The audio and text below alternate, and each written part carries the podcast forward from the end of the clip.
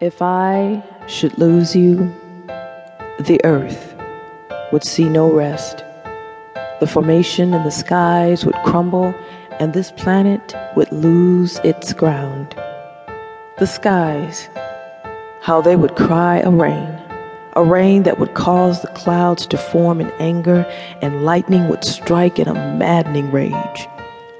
For my heart would be broken, and thunder would cause the sea to sway and with each tear I cried, the earth would feel my sorrow.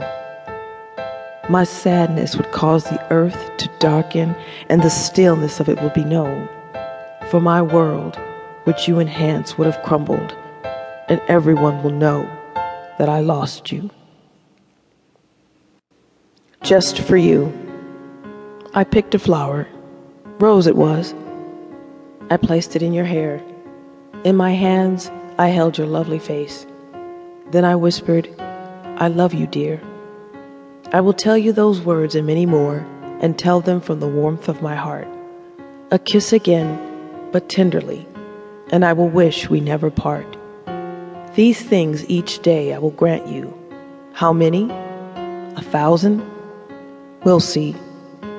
Just time itself will tell you how much you mean to me. Be mine tonight, away from you. I am lonely. The hours seem forever, the day twice as long.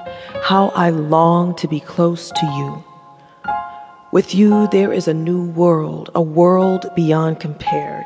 Your presence overwhelms me. Your love, what else is there? Come close, just sit beside me. Let me touch you and kiss you there. Let me tell you those words that warm my heart. Be mine. Be mine tonight.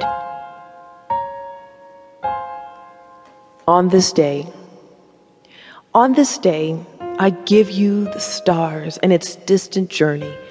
I give you the glow, which enhances its beauty.